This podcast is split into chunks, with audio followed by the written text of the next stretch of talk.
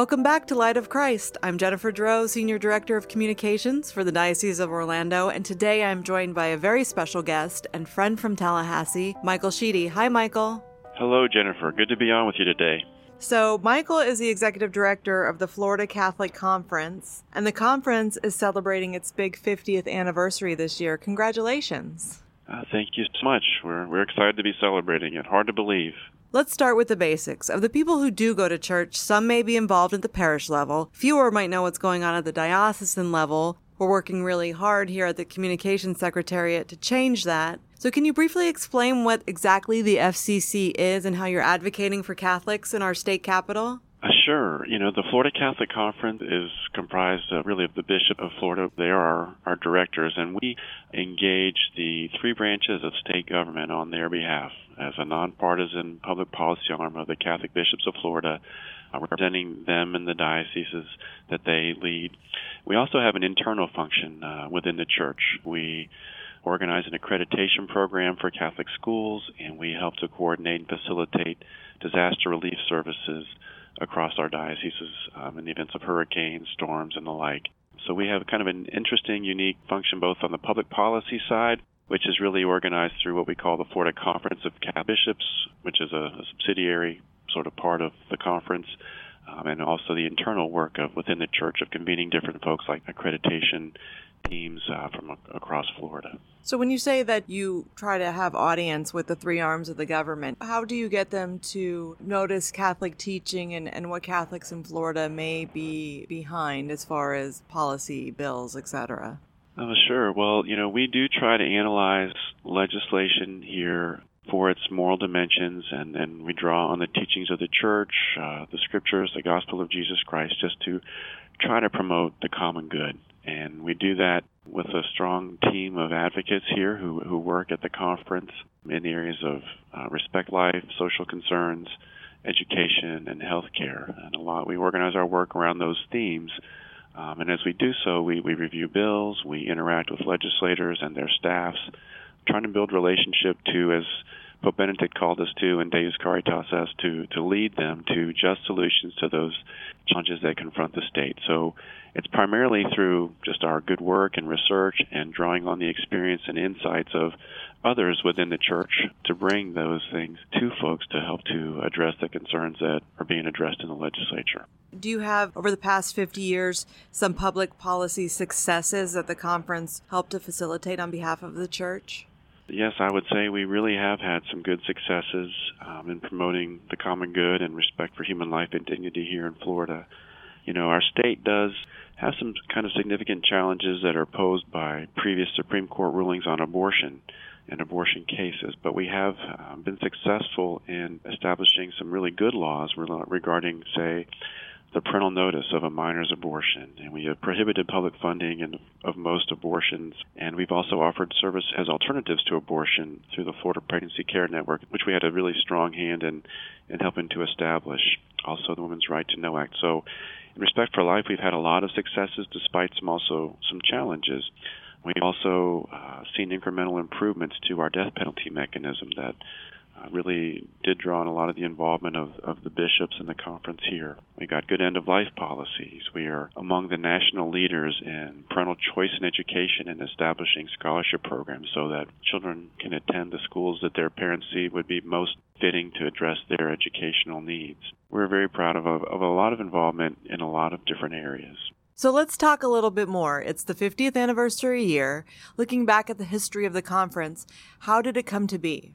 State Catholic conferences emerged shortly after Vatican II, and they really were an extension of three themes that emerged in there. And the first is just trying to promote collaboration and collegiality among bishops of a region. So that was one of the impetuses really to establish the conference. Along with that was a desire to involve lay people more deeply in the mission of the church. And so you see Catholic conferences established and more lay involvement through the staffs and the activities of the conference. And also, finally, in the desire to be more involved in the life of the world around us, to promote the common good, to give that charity that the church owes to the world to be involved and to be good, faithful citizens in promoting, respect for human life, dignity, and the common good. So really, many conferences emerged immediately after or short after the Second Vatican Council. And Florida has certainly changed over the last 50 years. I mean, the Diocese of Orlando broke off from the Diocese of St. Augustine, and the world is growing and changing at such a fast pace. Any unique changes that you've noticed in the work of the FCC over that time? I would say so, yes. Florida, as you note, has changed. We're now the third most popular state behind Texas and California with about 21 million residents.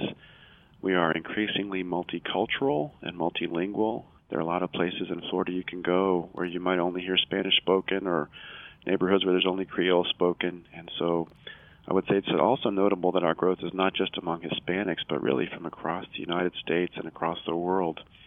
That's really an interesting thing I think people lose sight of about our wonderful state. I think we also, are increasingly aware of just the important environmental that are pressing upon our leadership in Florida. We've seen red tide, algae blooms, our waterways, our beaches are affected by some of these problems, and certainly our economy, our tourism, but also just the beauty and the quality of life that we enjoy in Florida are at risk if we're not able to address some of those things. So it's kind of interesting that, Pope Francis has really invited us to focus a lot more on our environmental stewardship, and I think that we're seeing a renewal in that very same interest in that topic, at least on Governor DeSantis's part and within our legislature. While we're an interestingly mixed state politically, almost equal numbers of Republicans, and I think Democrats slightly outnumber Republicans in our general population. And we kind of might get a sense that there's a lot of a wide partisan divide, because that's what you see in the media so much. But I think that we have the pleasure and the privilege of getting to talk to members. And yes, there are some strong partisan influences in a political process. But I think in general, in our society, people are not so much fully married, I would say, to one party's platform. Although you hear about those platforms, people are more thoughtful. While there may be some allegiance to one or the other, I think thoughtful folks, more reasonable folks are happy to hear that things aren't quite as simple or quite as nasty as they need to be. And so there's a lot of hope for, keeping people involved in politics and promoting civil discourse. And we're pleased to do that here at the conference and try to do it that way and try to give people the tools to also do it the same way. I'm constantly blown away by getting to work at the Chancery, getting to spend time with prayerful people, priests, sisters, religious. Bishop Noonan will stop by the office and say hello. I think it's amazing. What is it like when you sit down in a room with all 7 bishops from across the state to talk about these issues? Yeah, well, they're obviously highly accomplished, respectable men who are in those roles because they're capable of fulfilling them. And that's the one thing that you notice, that they're really outstanding individuals first, but they also do really strive and work hard to be very collegial and to work together and to respect one another. And it's been really very interesting to see how they do that, how they do work together and talk through different things and raise different concerns. And, there's a lot of wisdom in consulting a group such as them and doing it in a way that's really productive and looking out for the good, just to do the right thing for the right reasons. And it's a great privilege to see them do that, and certainly a good responsibility that I feel to make sure they're getting the best information that they can to work with the staff here and to give us direction and to assist them in trying to promote the flourishing of all of our great state. Someone told me that the conference has had only 3 executive directors, including yourself, over the past 50 years. That's some loyalty and dedication right there, Michael.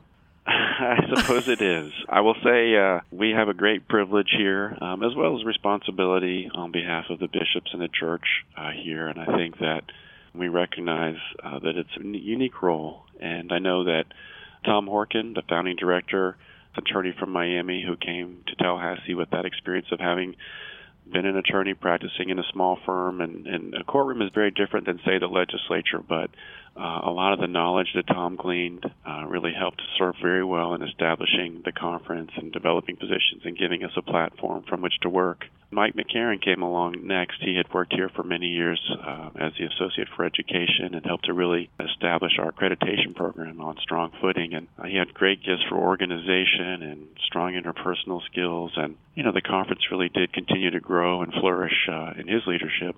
Honestly, I had the great privilege of knowing both of them and at different times working for both of them, never knowing I would eventually become the executive director here. But I would say their gifts, their involvement in this work, certainly shaped the way that I've tried to do it. It's a wonderful work if you can get it. It certainly has its challenges, but as you might imagine, being involved in the life of the Church, having the privilege of working for and among our bishops, it's a great privilege, I'll say. So when did you step into that role, and what was your previous life like?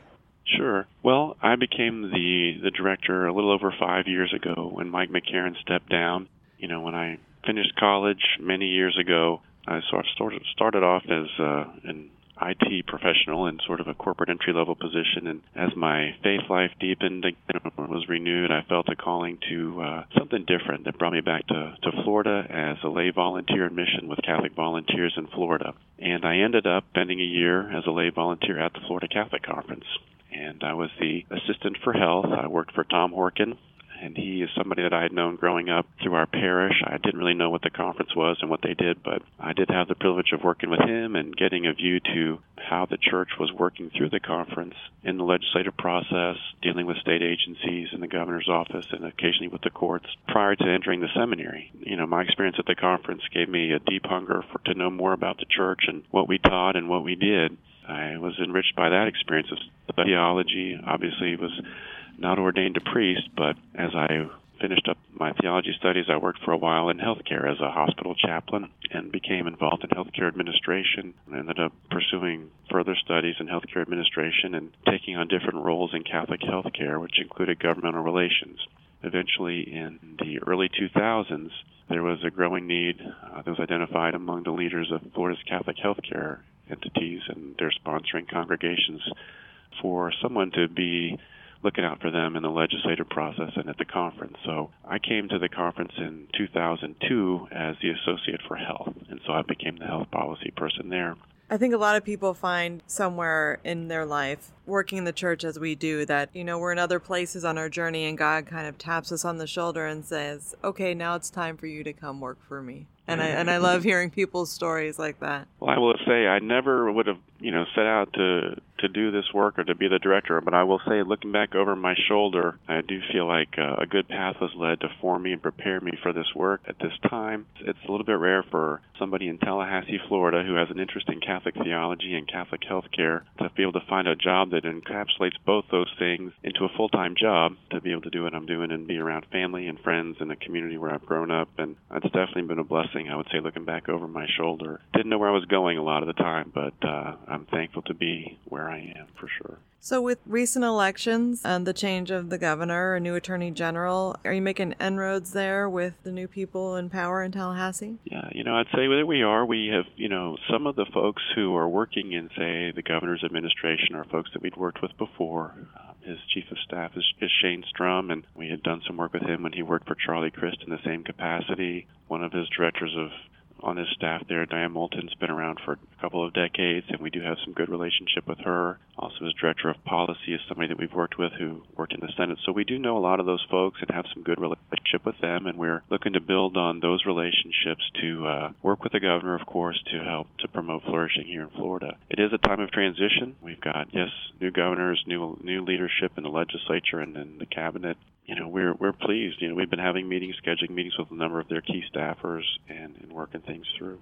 Looking ahead this year, what are some of the top public policy issues and concerns on the radar for Florida Catholics and our bishops, especially in the defense of human life? It's a hot topic right now across the nation. Yeah, it sure is. We've seen some unfortunate things unfold in New York State, and I do think we have had several bills filed that relate to abortion and might help to promote more parental involvement in abortion for their minor children. So we have some parental consent requirements that are being proposed and that will be considered in the legislature. Those could have some repercussions in our court system. We'll wait to see, but it's obviously certainly important to have parents involved in healthcare decisions for their children. Whether you're going to consider abortion healthcare or not, they should certainly have a role in such an important decision that has the potential to affect them not only physically, but mentally, spiritually, emotionally as they go forward. So we do expect to see some activity related to limiting and involving parents more in a minor's abortion.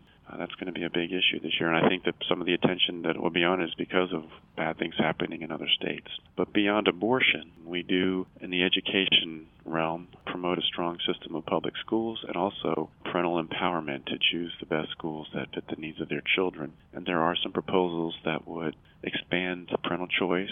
We have some outstanding programs here in Florida. In fact, I mentioned earlier that we lead the nation in many ways in providing options for parents to ensure their kids are getting a good education. But they're somewhat limited, and there are some proposals to expand those choices and those options for more children, and we'll be involved in supporting those as well.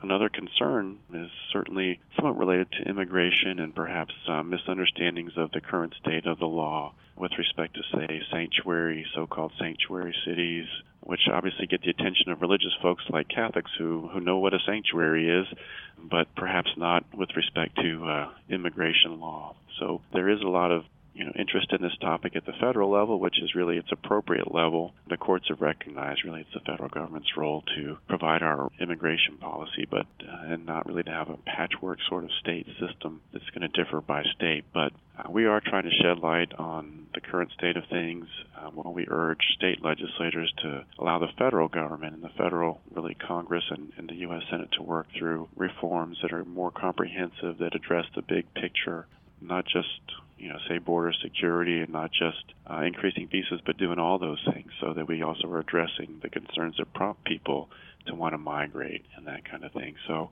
we're hopeful to do that as well. Michael, Catholic Days at the Capitol are coming up right around the corner. How can lay people get involved? Sure. Well, March 26th and 27th, we are hosting Catholic Days at the Capitol in Tallahassee. We've done this for many, many years.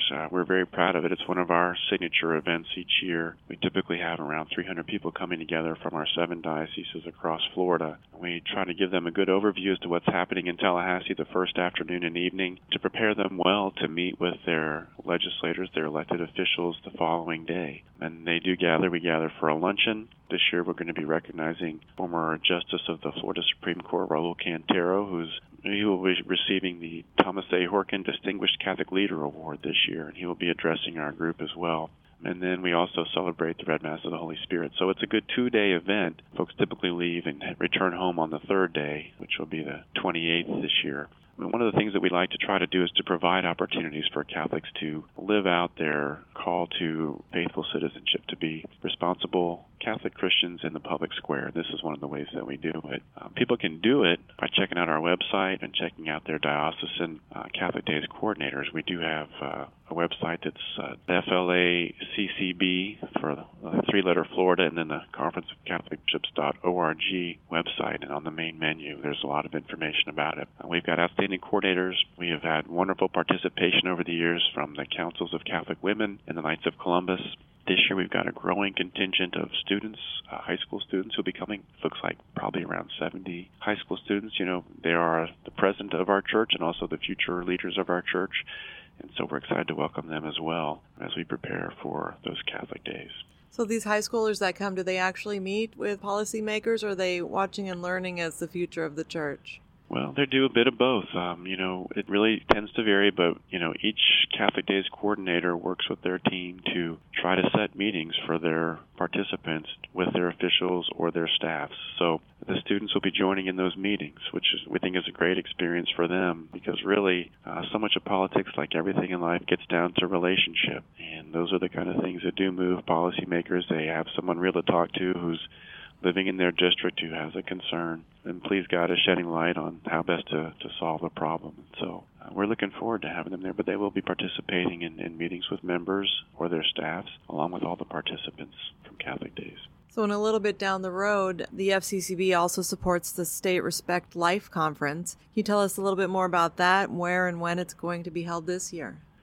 You bet. Well, Jennifer, this year in 2019, the Florida Respect Life Conference will be held in the Diocese of St. Augustine. It'll be Friday, October the 11th, and Saturday, October the 12th. It'll be exciting to be back in St. Augustine, which is, the home of our first actual diocese here in Florida, our oldest city, and really in the United States, in a special place where they celebrate Our Lady of La Leche, a great patroness of motherhood and the relationship between mothers and children. I will say that one of the neat many things about that conference. And I think that, you know, you will be hearing more about it as probably a culture of life conference, because really we're recognizing the importance of respect for life and how respect for life at every phase of development from beginning to end and in between is so important that the conference really does incorporate a range of topics, not just exactly what you might think of as the traditional life issues of abortion and the end of life. Although those are certainly parts of it, we do have a wide range of things that I think would be interest to most Catholics. Really, you can find something for sure to get into and participate in and hear about and learn about, so that as we go about our lives and our families and our communities, we're well informed and we've been able to be recharged and hear fresh insights and to be motivated by excellent speakers who cover the range of topics at these conferences. This conference is open to anyone in the state who might wish to attend, yes? Yes, that's correct. Okay, how much time do you spend in Tallahassee, Michael? Are you on the road a lot, meeting with the bishops in different areas of Florida? Well, most of my time is in Tallahassee. It's certainly our base. The bishops do come together quarterly for at least a day, sometimes 2 or 3 days together, and I typically meet with them 3 of those 4 times to address the policy issues, the public policy concerns, and they do gather together once a year just to deal with some of their own episcopal responsibilities and that kind of things, to deal with things without me. I do travel for different meetings of, say, the Catholic Charities leaders in Florida. They meet quarterly, and I try to participate in those. The school superintendents, they form what we call the school's executive committee. We have a diocesan attorneys meeting a couple times a year, and I'm very pleased to attend those meetings with those folks. So there is a bit of travel, and I do get to see a good bit of Florida, and I'm also able to participate as a consultant to one of the U.S. Bishops' Conference committees, the Committee on Migration and Refugee Services, which entails a little bit of travel, say to Washington or wherever else the committee might meeting. State Catholic Conference directors also gather together a couple of times a year. So I do get to travel, which is probably normal for somebody in a role like this, but it's not overly burdensome. I'm thankful to be able to try to get home and spend most nights at home in my own bed, which is really good. Right. So how can Catholics stay connected with the conference, be informed of the work that you're doing, issues of concerns? Do you have e-newsletters, things like that? Yeah, we sure do. In fact, we've got, I think it's really getting a lot of recognition from other different agencies about just the quality of it, but we do have an electronic newsletter. It's distributed through the Florida Catholic Advocacy Network. People are able to, from our website, join it. They can also join our network rather simply by just texting FLCAN or FLCAN to 50457, or by enrolling in our network through our website. FLA, a 3-letter Florida abbreviation, CCB, Conference of Catholic Bishops.org. Can we find you guys on social media? You sure can. We've got a Twitter account. We've got a Facebook account. Those are the main platforms that we're utilizing today. We're glad to have followers and folks who are retweeting our stuff all the time. Wonderful. Well, this is all very interesting to me. I mean, we could talk about this for hours, but I'm sure you have more work to do up there in Tallahassee, especially we have some sessions coming up soon, yes? You know, the legislative session is officially underway as of March the 5th, and in the weeks preceding the session, there's been a lot of work already done. As the committees have met, they've been in Tallahassee for every other week and sometimes a couple weeks in a row. So we feel like we're in the middle of it, but it's officially underway. We look forward to it coinciding with Lent. I will say that it does engage our staff and myself in a deeper way. It's very wonderful to be able to offer up any challenges in the season of Lent. So we're underway. We hope to help lead these folks to good solutions to the challenges that confront our state and to join with them in promoting the flourishing of all of our great state of Florida. So, Michael, then we'll let you get back to it. We're so glad that you joined us today on Light of Christ, and we'll have you back anytime you'd like to come and talk about the issues that you guys are trying to tackle there in Tallahassee. All right, Jennifer, I thank you so much. Thank you and all your listeners. I'm grateful to share what we're doing and look forward to working with you, too. And thank you, everybody, for joining us today. We wish you all some peace, love, and joy.